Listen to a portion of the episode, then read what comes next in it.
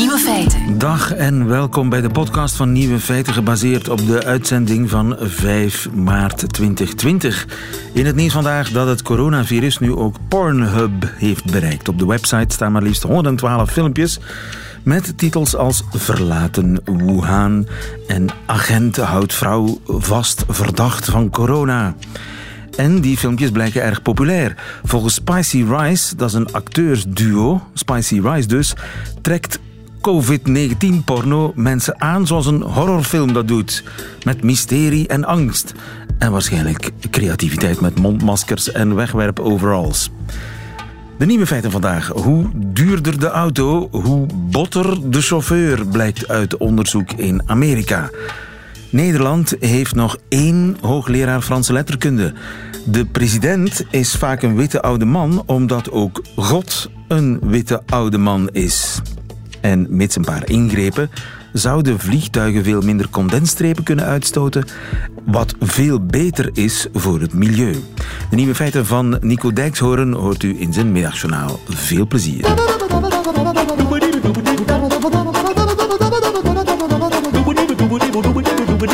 Feiten. Prachtig toch? Zo'n strakke blauwe lucht vol van die witte condensstrepen van vliegtuigen die daar de voorbije uren zijn gepasseerd. Het doet je denken aan de mensen in die vliegtuigen. Waar kwamen ze vandaan? Waar zijn ze heen gevlogen? Misschien liggen ze nu allemaal op een prachtig strand. En los daarvan, het is een prachtig lijnenspel natuurlijk. En het levert prachtige eh, Instagram-foto's op. Maar die witte condensstrepen die zijn al even kwalijk voor het klimaat als de CO2-uitstoot uit diezelfde vliegtuigen. Ja, maar het goede nieuws is, daar is iets aan te doen. William Tots, goedemiddag. Van Transport en Milieu, de Europese organisatie. Volgens uh, onderzoekers van het Imperial College in Londen kan de klimaatimpact van condensstrepen met 60% verminderd worden. Maar ik wist niet eens dat die condensstrepen dat die zo kwalijk waren. Wel, inderdaad, dat is, een probleem waar, wel, ja, waar veel mensen zich niet van bewust zijn. Maar eigenlijk weten, we dat, uh, weten we dat al sinds 1999. Ja. Dat is het, uh, het jaar dat het IPCC, dat zijn de grote klimaatwetenschappers, dat is het jaar dat zij daar een groot rapport hebben over uitgebracht, waarin ze zeggen dat de klimaatimpact van, van, van luchtvaart dat dat bestaat uit, uit CO2 en uit zogenaamde niet-CO2-uitlaat. ja, en die condensstrepen, die vliegtuigstrepen, die contrails, dat is daar dat is daar ja, een van de heel grote uh, niet-CO2-impacten. Maar dat is toch gewoon stoom? Ik dacht dat het gewoon waterdamp was. Wat dat eigenlijk is, ja, die, die contrails, dat zijn, um, dat zijn, ja, zijn, zijn wolken, dat zijn, dat zijn ijskristallen die, die, die zich vormen op, uh, ja, op heel hoge hoogte. En dat, is eigenlijk, dat, dat wordt gevormd door de combinatie van uitlaatgassen die zich met ja, heel koude en vochtige lucht uh, ja, combineren. En, en, en dat worden dan wolken. En die wolken die gaan zich samenvoegen met, met sluierwolken op die hele hoge hoogte. En wat dat doet, is dat gaat eigenlijk ja, ertoe bijdragen dat de, dat de warmte die, ja, die, die op de aarde, op de atmosfeer uh, bestaat, dat die warmte minder goed ontsnapt en dat die warmte wordt, wordt vastgehouden op de aarde. En dat is eigenlijk een, een typisch broeikaseffect. En dus je hebt, je hebt niet alleen CO2, maar je hebt ook andere zaken zoals methaan of, of condenssporen die, die ook bijdragen aan de opwarming van de aarde. En dus dat zijn uitlaatgassen van vliegtuigen. Zitten daar partikeltjes in of zo die uh, zich verbinden met wolken? Ja, exact. Het is, het is eigenlijk roet, de, de, uitstoot, de uitstoot van roet op die, op die uh, hele hoge hoogte die, die zich daar gaat combineren en, in, in, en die zich gaat vormen tot ijskristallen. En het zijn die ijskristallen, die, die, dat, is, dat is eigenlijk wat je ziet, dat zijn, dat zijn die wolken, ja. die, die sporen. En eh, we kunnen daar iets aan veranderen. Hoezo? Wel, het punt is dat die, dat die, dat die ijskristalvorming dat die zich uh, niet overal in de atmosfeer voordoet. Dat je daar eigenlijk heel bijzondere uh, omstandigheden voor nodig hebt. het moet, moet heel koud zijn, het moet, uh, je moet, moet lage druk hebben, het moet bijzonder vochtig zijn. En eigenlijk is dat, is dat maar het geval in, in, in, in een beperkt deel van de atmosfeer. En wat die studie van Imperial College aantoont, is dat als je zou vermijden van door die klimaatgevoelige zones te vliegen, dat je dan veel minder contrailvorming zou hebben en dat je dan ook het, het klimaateffect van, uh, van, van luchtvaart heel sterk zou inperken. Ja, ja, dus dat is niet zomaar een, een paar procentjes, dat is gevoelig. Nee, dat is echt enorm. Hè. Dus het, het, het, het, het gaat over 2% van de vluchten die, die, die verantwoordelijk is voor 80% van, van, van de condensvorming van, de, van, die, uh, van die vliegtuigsporen. En als we 1,7% van, die, van, van de vluchten zouden omleiden, dat is echt een heel beperkt aantal vluchten, dan zouden we de klimaatimpact van die condensvorming met 60% à 59% terugdringen. Dus dat is inderdaad een, een, een, ja, een heel belangrijke conclusie, omdat ja, luchtvaart is natuurlijk een van de, van de grote, moeilijke problemen in, in het klimaatdebat. En in, hier hebben we een oplossing ja, waar we op, op redelijk korte termijn een, een heel grote winst kunnen halen. Ja, en die condensstrepen op zich, die zijn verantwoordelijk voor ongeveer de helft van de kwalijke gevolgen van de luchtvaart. Dus dat is gigantisch. Dat is inderdaad gigantisch. En, en wat, wat, heel belangrijk is, dat CO2 is, het, het, het, punt aan CO2 is dat CO2 heel lang in de atmosfeer blijft. Dus dat, dat wordt uitgestoten, dat blijft daar honderden jaren hangen. En dat, dat zorgt voor een soort van onomkeerbare opwarming van de aarde. Maar als je kijkt naar, naar dingen zoals uh, ja, die, die wolkenvorming, die condenssluiervorming, dat is een probleem dat geen honderden jaren duurt. Hè. Die, die wolken blijven een paar uur hangen, die blijven een dag hangen. Als we ervoor zouden zorgen dat die wolkenvorming zich, zich niet meer voordoet, dan kunnen we eigenlijk van vandaag op morgen een deel van de, van de op, opwarmingsproblematiek wegnemen. Gewoon door ja, vliegtuigen minder hoog, hoger te laten vliegen. Ja, exact. Wat we moeten doen is we moeten vermijden om vliegtuigen te sturen naar die plekken. En want vliegtuigen, die, piloten beslissen niet gewoon zelf waar ze gaan vliegen. Die worden, ah, die worden naar bepaalde plekken geleid en we optimaliseren de routes van vliegtuigen vandaag om zo snel mogelijk, met zo weinig mogelijk brandstofverbruik. We proberen ook stormen te vermijden en zo. En een van de dingen die we zouden moeten meenemen in de manier waarop we, waarop we die routes plannen, is dat, ze, ja, dat vliegtuigen niet meer zouden mogen vliegen door, door zones waar die heel gevoelig zijn voor contrailformatie, voor, voor de vorming van die condenssporen. Ja, maar meneer Tots, waar wachten die mensen op om dat te veranderen? Als het zo simpel is. Wel, ik, denk dat bij de luchtvaartindustrie is, is, het, uh, is, het, nooit, is het nooit simpel. Hè. Um, dat zijn een van de industrieën die er, die er echt wonderwel in slaagt om, om op, ja, op, op bijna alle gebied de dans te ontspringen. En ik denk dat een van de dingen die men, ja, die luchtvaartindustrie al twintig jaar doet rond, rond dit probleem, is, is te zeggen dat ja, de, de, de wetenschap is niet helemaal zeker. Hè. Want het is, het is waar dat dat we het probleem van CO2 en, en de exacte impact van CO2 op, op hoeveel warmer de aarde zal worden als we een bepaalde hoeveelheid CO2 in de atmosfeer pompen, dat begrijpen we heel goed en heel precies. En we begrijpen dat voor, ja, voor, voor contrailvorming begrijpen we dat iets minder precies. Maar de vraag is niet zozeer of het een groot probleem is, dat is zeker. Het is een heel groot probleem. De vraag is hoe groot, hoe enorm het probleem exact is. En wat de luchtvaartindustrie en, ja, en, en de politieke broodheren van de luchtvaartindustrie al twintig jaar doen, is zeggen: ja, dat is toch niet zeker genoeg, laat ons nog een beetje extra onderzoek doen. Dus zolang we niet zeker weten hoe groot het probleem is, doen we alsof het probleem niet bestaat. Dat is, dat is, dat is eigenlijk de facto wat, wat, wat we al twintig jaar doen.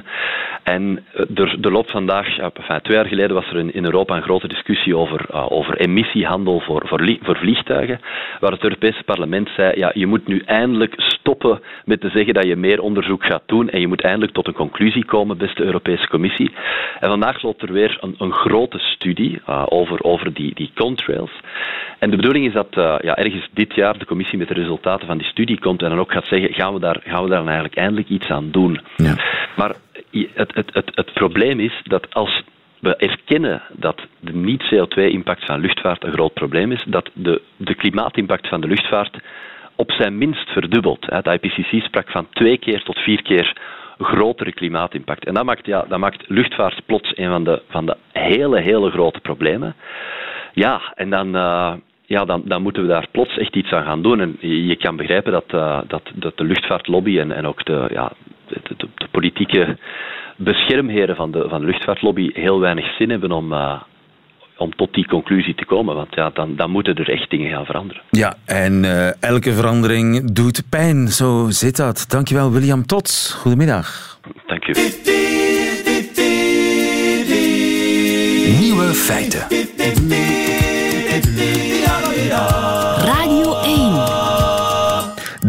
Oude witte mannen zitten nog in de race naar het Witte Huis. Bernie Sanders, Joe Biden en Donald Trump zelf natuurlijk. En dat is geen toeval. Dat zou te maken kunnen hebben met het godsbeeld van de gemiddelde Amerikaan. Het godsbeeld, namelijk een witte oude man. Peter Achterberg, goedemiddag. Goedemiddag. U bent de cultuursocioloog aan de Universiteit van Tilburg. Precies. Ideeën over God hangen samen met ideeën over leiderschap, blijkt uit een reeks onderzoeken met honderden proefpersonen. Onderzoeken door antropologen en psychologen van verschillende Amerikaanse universiteiten. Zien de Amerikanen God als een witte oude man? Ja, ja, ja, uit dat onderzoek blijkt dat wel in ieder geval. En uh, er is ook weinig reden om aan te nemen dat dat niet zo is, eh, eerlijk gezegd. dus uh, ja, je ziet dat overal. Niet alleen als je kijkt naar het onderzoek, maar ook als je gewoon kijkt naar populaire cultuur, uitingen, um, uh, naar verhalen over God zelf. Hè. Mensen spreken altijd over hij en bijna nooit over zij. dus, en als ze het doen, valt het enorm op dat dat ja, vreemd is, hè, merkwaardig, opmerkelijk. En uh, dus ja, dat blijkt, blijkt eigenlijk uit alles wel. Ja, en zien ook de zwarte Amerikanen God als diezelfde witte oude man? Nou, daar zit natuurlijk wel een beetje wat meer variatie. Hè. Blijkt, blijkt ook uit dat onderzoek.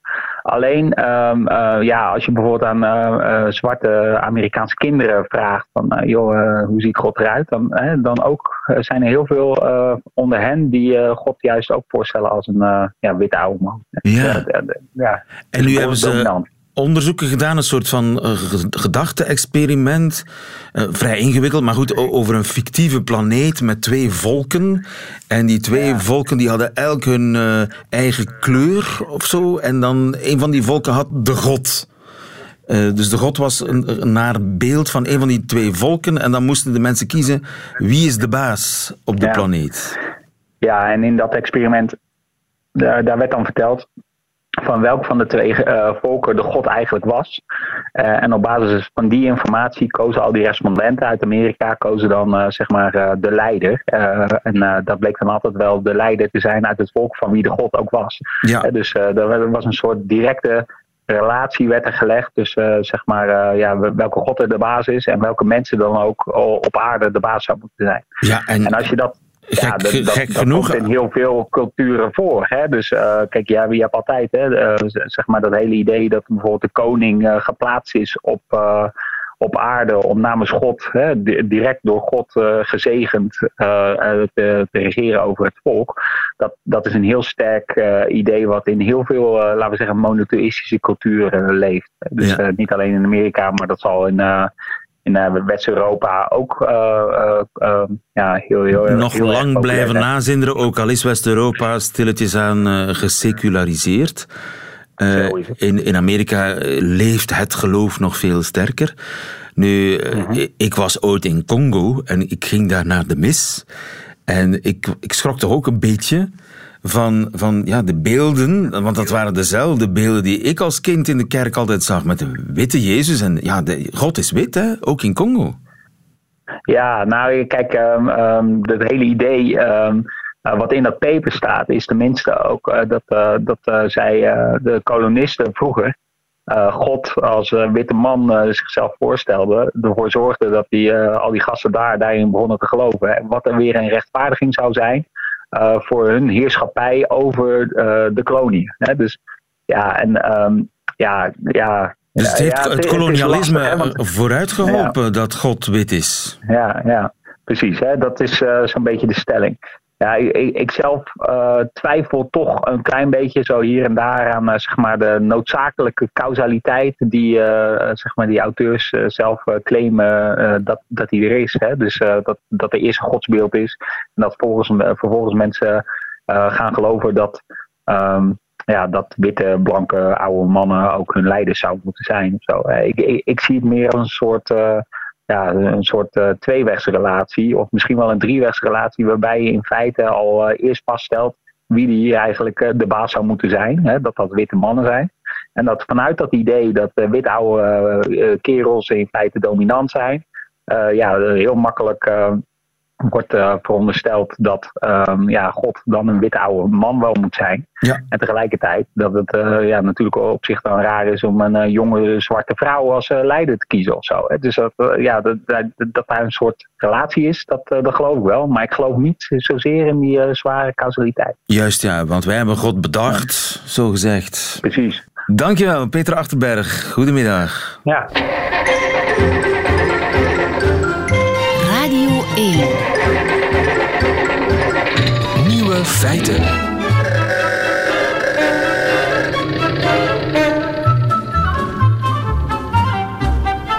We gaan een klein quizje spelen. Welke auto stopt voor een voetganger die wil oversteken? Een hele dure auto? Of de hele goedkope auto? U mag raden, welke auto stopt er voor een voetganger die wil oversteken? Wie is er galanter?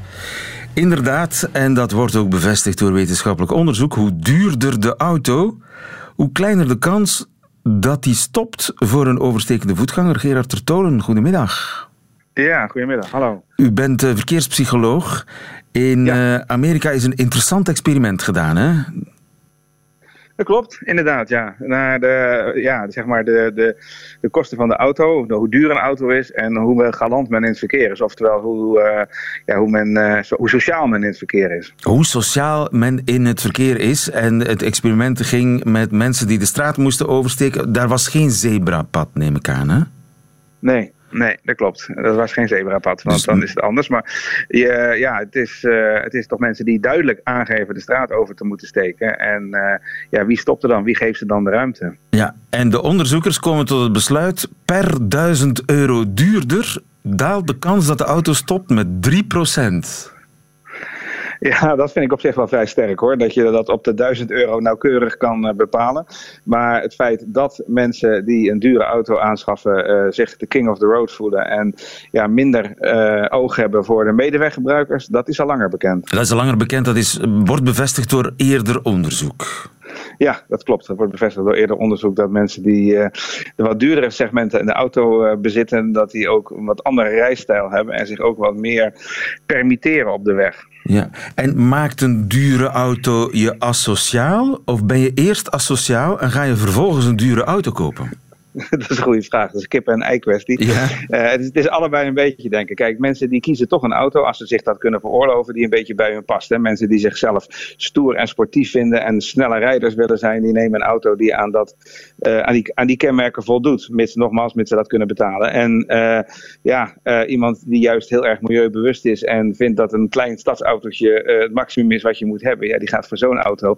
En die zijn meestal ook wat meer socialer ingesteld en letten wat meer op medeweggebruik. En voelen zich ook wat minder uh, ja, opgefokt, maar ook wat minder uh, de baas op de weg. En dat zie je dan toch terug in het gedrag. Ja, ja maar het werkt ook het... andersom. Dus het is niet, niet zozeer de, ja. de, de, mens die, ja. uh, de ingesteldheid van de mens die er al was, maar de auto maakt ook dat de mens anders zich draagt. Ja, ja dat klopt. Want het is, dat is dus heel goed.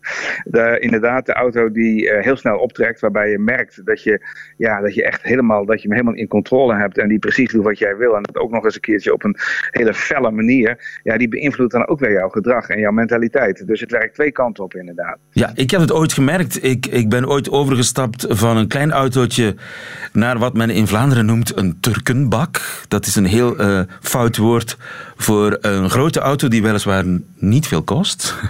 Ja, was een hele, zo, nee, dat was, ik, ik was op, overgestapt van een Golfje op een, op een hele oude Mercedes. Oh, okay. En, ja, en ja, uh, toen die nog niks kostte en toen dat nog helemaal oké okay was om ermee rond te rijden, dat is lang geleden. En ik merkte onmiddellijk het verschil. Hoe anders ik uh, behandeld werd door de andere weggebruikers. Hoeveel dat- meer dat is- respect ik kreeg. Ja, dat is nog een andere factor inderdaad. Want dat werkt eh, diverse kanten op. Maar je wordt ook nog eens een keer anders door je andere weggebruikers verkeersdeelnemers behandeld en benaderd. Dus eh, dat bevestigt jou weer in jouw, eh, in jouw mentaliteit. En, Juist, en dat ja, heel snel. Hè? Ja, ja, je je gaat ervan uit dat mensen aan de kant gaan. Ja, dat is trouwens nog wel interessant, want dat onderzoek toont ook nog. Er zijn niet alleen maar de, de mensen die zich willen laten gelden op de weg en die daardoor ook wat asociale rijden. Maar je ziet ook dat eh, juist ook mensen die, eh, ja, die, die wat weer meer gewetensvol zijn ook, en die, die veel geld hebben, toch duurdere auto's kopen. En er zit dus ook wel een deel van de mensen die in dat soort auto's rondrijdt, die juist wel sociaal is. En die heeft zo'n auto niet zozeer om mee te patsen als statussymbool, maar meer om te laten zien dat hij betrouwbaar is. Ik neem een betrouwbare auto en daarmee laat ik zien dat ik zelf ook betrouwbaar ben. Maar dan ga je misschien niet voor een BMW opteren, maar voor een Volvo, zeg maar. Ja, ik, ja, het is lastig om dat echt op uh, merkniveau uh, Zit daar verschil in, in merken? Ja, zeker hoor, zeker. Want er zijn al eerder uh, onderzoeken vastgesteld van bijvoorbeeld uh, de meeste boetes is ook heel erg kenmerkend. Want wie, welke auto's rijden nou te hard en krijgen de meeste boetes voor snelheidsovertredingen? Dan zie je ook de, de Duitse BMW's uh, ja. bovenaan staan. dus wat dat betreft, ja, het komt overal in terug. Met die mensen hebben zo'n auto en die gedragen zich daarna. Maar ze kopen ook zo'n auto omdat ze zo willen, of zich zo willen gedragen. Ja, ik heb voorrang van BMW. Ja, ja, precies. Ja, ja, exact. Een auto met ingebouwde voorrang. Ja, zo. Oh, een auto ja. met ingebouwde voorrang. Ik heb ervoor betaald. Nu, interessant in het onderzoek blijkt ook dat er toch meer gestopt wordt voor blanken en voor vrouwen. Ja, dat heb ik ook gelezen inderdaad. En dat is natuurlijk ook wel een vrij... Uh, vrij uh, het is een Amerikaans onderzoek, hè, voor alle uh, duidelijkheid. Ja, nee, dat klopt. Het is, Amer het is een Amerikaans onderzoek. Je moet ook heel erg uitkijken met dat meteen naar België of Nederland over te brengen. Hetzelfde, dus denken, oh, dan gaat het ook zo. Maar er zit natuurlijk wel overeenkomsten in. En dat is ook vrij schokkend inderdaad. Ja, voor zwarte mensen wordt minder snel gestopt. En voor mannen wordt minder snel gestopt dan vrouwen. Ja, dat is... Dat, ook dat is, uh, ja, komt uit het onderzoek en is best wel uh, schokkend. Ja, dus conclusie vooral voor mensen die zich nu achter het stuur uh, bevinden van een dure auto. Een gewetensonderzoek dringt zich op? Of een gedragsonderzoek? Ja, nou ja, goed. Het is natuurlijk altijd mooi uh, om uh, enige zelfreflectie te hebben. Maar helaas uh, is het juist deze groep die zich in het verkeer asociaal gedraagt. Uh, die heel weinig zelfreflectie heeft. Dus je kan wel tegen die, dat soort mensen zeggen van uh, uh, kijk, nou, kijk nou eens naar jezelf en denk nou eens goed na hoe je op de weg begeeft. Maar dat heeft meestal weinig effect. Het is zelfs zo dat ik wel eens heb beweerd dat sommige automobilisten in de auto veranderen in een soort narcisten. Die erg op zichzelf zijn en heel erg overtuigd zijn van hun eigen kunnen en willen. En dat uh, als, je, als je één ding niet moet gaan doen, is narcisten kwetsen en uh, zeggen dat ze het verkeerd doen en zo. Want daar worden ze alleen maar eigenwijzer van. Oei, oei. Dus het is best wel een lastig probleem. Ja. Het is een lastig probleem. Er is heel wat opvoedkunde voor nodig om dat aan te pakken. Ga ik mij niet aan wagen. Ja. Maar toch zeer verhelderend. Dankjewel Gerard Tertonen. Goedemiddag. Graag gedaan. Nieuwe feiten. Quizvraagje. Hoeveel hoogleraren Frans zijn er in Nederland? Ter vergelijking, in Vlaanderen, toch drie keer minder inwoners, zijn er ongeveer 15. We weten het niet zeker, maar het zullen ongeveer 15 zijn. Goedemiddag, Alicia Montoya. Goedemiddag. Mag ik vragen, hoeveel hoogleraren Frans zijn er in Nederland? Um, in Nederland op dit moment um, over het hele vakgebied zijn er vijf hoogleraren. Um, ik ben echter uit de enige hoogleraar voor letterkunde en cultuur. dus die eigenlijk een uh, vakgebied en een cultuur van uh, uh, zo'n kleine duizend jaar cultuurgeschiedenis moet dekken. Ja, dus als we het alleen hebben over Franse letterkunde en niet over grammatica en zo, dan bent u de laatste. Dan ben ik de laatste, ja, helaas. En u werkt als hoogleraar Franse letterkunde in Nijmegen. Kan je dan alleen in Nijmegen Franse letterkunde studeren? Nee, dat kan ook elders. Um, alleen is het zo dat een um, hoogleraar ook ervoor zorgt dat, um, dat een uh, vakgebied ook bestuurlijk blijft tellen. heb je geen hoogleraren in huis, dan uh, is dat een heel slecht teken voor een opleiding. Ja, ja, dus je kan ook op andere plaatsen, andere universiteiten Frans studeren, maar dan zonder hoogleraar. En ja. in Nederland uh, hangen daar een heleboel uh, middelen, mogelijkheden aan vast aan die leerstoel. Het is, er is een, ja, een, een beetje een verschil tussen uh, hoogleraar in Vlaanderen en hoogleraar in Nederland. In Nederland is het belangrijker. Ja, ja, zeker. Uh, het betekent dat er een toekomst is voor het vakgebied als er uh, hoogleraren blijvend worden aangesteld. Um, om een beetje een idee te geven wat dat betekent praktisch. Um, in uh, 1990 waren er zo'n 1500 studenten Frans aan de Nederlandse universiteiten. Um, zijn steeds minder hoogleraren en nu zitten we op minder dan 200 studenten Frans in heel Nederland. 200 studenten Frans in heel ja, Nederland? In heel Nederland, ja. Dat is vrij dramatisch. En hoeveel studenten zijn er dit jaar begonnen bij u? Um, bij ons uh, zitten we nu op zo'n 12 studenten. 12 studenten? Ja, ja. En van waar die toch wel dramatische afkalving? Um, nou, het heeft uh, samen natuurlijk, um, het hangt natuurlijk samen met maatschappelijke ontwikkelingen. Um, de geesteswetenschappen die zijn niet erg in trek op dit moment. alles is gericht, uh, of heel veel aandacht gaat uit naar techniek en technische oplossingen. Ja. Ook andere talen hebben problemen. Ja, ook andere talen hebben problemen. Alleen het Engels niet. Um, maar goed, het Engels is natuurlijk de taal van de grote machthebbers. En ik zeg altijd, een taal doet het zo goed als de legers die erachter staan.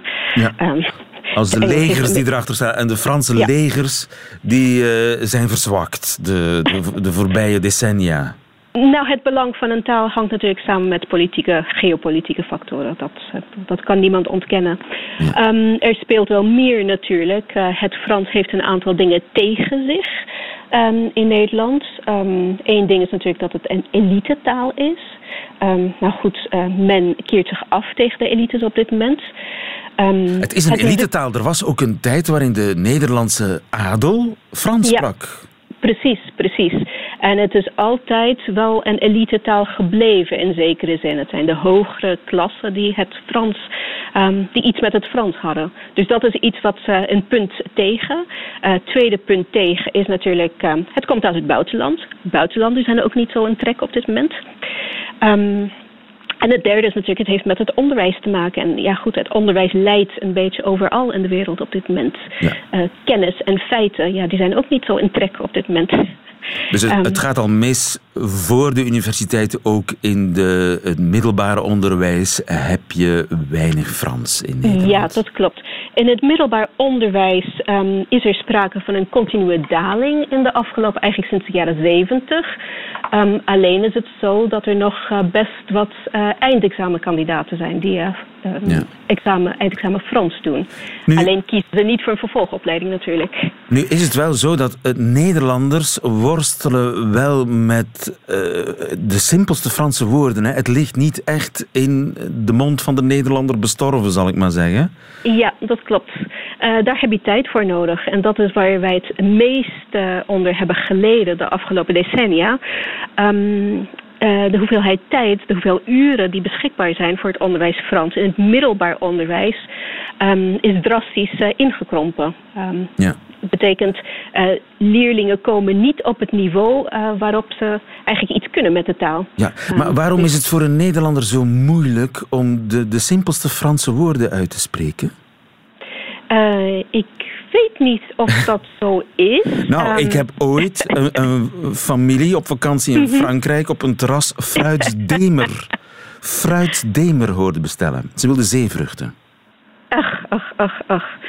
Um, nou, het uh, probleem met het onderwijs wat we nu hebben in het middelbaar onderwijs is dat het heel erg gericht op, is op één vaardigheid. En dat is het lezen. Omdat dat de vaardigheid is die wordt getoetst in het eindexamen. Ja. Um, dus we hebben eigenlijk een soort onderwijs wat um, ja, eigenlijk niet bevorderlijk is ook, uh, en ook niet motiverend is ja. voor leerlingen. Ja, en ook de, de Franse muziek, zeg maar, de Franse taalmuziek, die, die, mm -hmm. die horen ze niet. Vandaar dat ze geen fruit de mer, maar... Ja fruitsdemer bestellen of een glas. Heb ik ook al eens uh, gehoord voor een ijsje. Een glas. Ja. Nou, de muziek horen ze wel, maar het is een andere muziek dan wij normaal of wij ouderen zouden associëren met Frankrijk. Het is namelijk hip-hop. Um, er wordt ontzettend veel goede um, hip-hop nu in het Frans geproduceerd. Um, dat kennen jongeren heel goed. en dat is natuurlijk de realiteit van het Frans tegenwoordig. Het is niet meer de taal van Frankrijk, het ja. is de taal van Afrika. het is de taal van, het is een jongere taal met een hele sterke levendige cultuur, maar ons onderwijs richt zich nog, met name in het middelbaar onderwijs, nog heel erg op dat oude beeld van Frankrijk. Op Molière. Precies. En de Franse de tweede, salons. Ja, ja, terwijl de tweede stad, uh, Franstalige stad in de wereld, Kinshasa is. Ja. Uh, en ja, dat moet ook in het onderwijs wat meer naar voren komen. Oh ja, en dat zou eventueel een, een manier zijn om dat Frans wat meer aandacht te geven in het onderwijs. Ja, ja Franse absoluut. rap gaan beluisteren. Nou, de hedendaagse Franstalige cultuur, wat ja. veel meer is dan Frankrijk alleen. Ja. Um, je hebt Quebec, je hebt Afrika, snelst groeiende werelddeel uh, op dit moment. Um, ook de taal groeit snel. Ehm, maar we hebben natuurlijk een probleem, want dat doen we wel op de universiteit. Uh, alleen als we zo weinig studenten hebben, dan zijn er ook weinig mensen die, um, die de lerarenopleiding volgen, die dan terug kunnen keren in het onderwijs en dit allemaal mee kunnen brengen. Ja, dus... dus er is ook sprake van een vergrijzende um, docentenpopulatie. Juist, het zit, het zit in een uh, vicieuze cirkel. En we weten allemaal waar dat eindigt. Hoe lang moet u nog als uh, hoogleraar? Uh, ik heb aardig wat tijd te gaan. Okay. Uh, dus uh, ik ben er nog wel even. een, een zware verantwoordelijkheid rust op uw schouders. Ja, ja het, is, het is niet prettig om zo het gevoel te krijgen dat je vakgebied een beetje ja, ja, echt in de gevarenzone nu zit. Ja, en um, dat is toch een culturele verarming. Alicia Montoya, mag ik je toch veel courage wensen. Ja, dankjewel. Goedemiddag. Radio 1. Dat waren ze dus, de nieuwe feiten van 5 maart 2020. Alleen die van Nico Dijkshoorn krijgt u nog in zijn middagjournaal. Nieuwe feiten. Middagjournaal. Beste luisteraars. Gisteren was ik bij het televisieprogramma De Wereld Draait Door. En daar durfde opeens niemand elkaar nog een hand te geven. Bang dat het coronavirus via de hand van een ander in onze neus zou springen. En dat zorgde voor ongewone tafereelen. Ik ken geen andere beroepsgroep waarin de mensen zo dol zijn op knuffelen, huggen, omarmen, elkaar even door het haar strijken, de wangen tegen elkaar drukken. En dat kon nu opeens allemaal niet meer. Daar stonden wij gisteren tegenover elkaar en we mochten de ander niet aanraken. Het was eigenlijk wel eens een keer verfrissend. Ik leerde gisteren ook iets over mijzelf. Ik ben de laatste jaren blijkbaar een hartstochtelijke hugger geworden. Ik omarm wildvreemde mensen. Dat ging eigenlijk steeds verder. Laatst vroeg ik in een supermarkt waar de pakken rijst staan. Een medewerker liep met mij mee en hij wees naar de pakken rijst. Daarna sloeg ik mijn arm om hem heen. Dat werd niet heel erg gewaardeerd. Hij hing als een potlood in mijn armen. Goed dus dat dat nu even niet wordt gedaan. We moesten onszelf gisteren bij de Wereld Door opnieuw uitvinden. En dit was het probleem. Hoe laten we de ander nu merken dat we eeuwig van hem houden? Ik moest meteen denken aan uw schrijver Herman Brusselmans, die ik jaren geleden voor het eerst in zijn eigen huis bezocht. Ik betrad zijn woning, ik gaf hem een hand en daarna wees Herman naar een enorme fles desinfecterende zeep die midden in zijn keuken stond. Daarna moesten we van een fotograaf onze voorhoofden tegen elkaar aandoen. En ik geef toe, dat vond ik ook ongemakkelijk. Ik voelde het lange haar van Herman om mijn gezicht vallen. Hij had een ijskoud voorhoofd. En ik wist één ding zeker: die staart over een kwartier als ik weg ben, huilend zijn voorhoofd te wassen. Gisteren heb ik veel meer geknipoogd dan anders. Maar ik zie het als een tijdelijke oplossing. Ik zoek nu naar een begroeting met de warmte van een omhelzing, een handdruk. Desnoods met een stuk glas ertussen. Een speciale handschoen bijvoorbeeld. Luisteraars, ik werd namelijk al zo weinig aangeraakt. En dan nu dit. Vreselijk.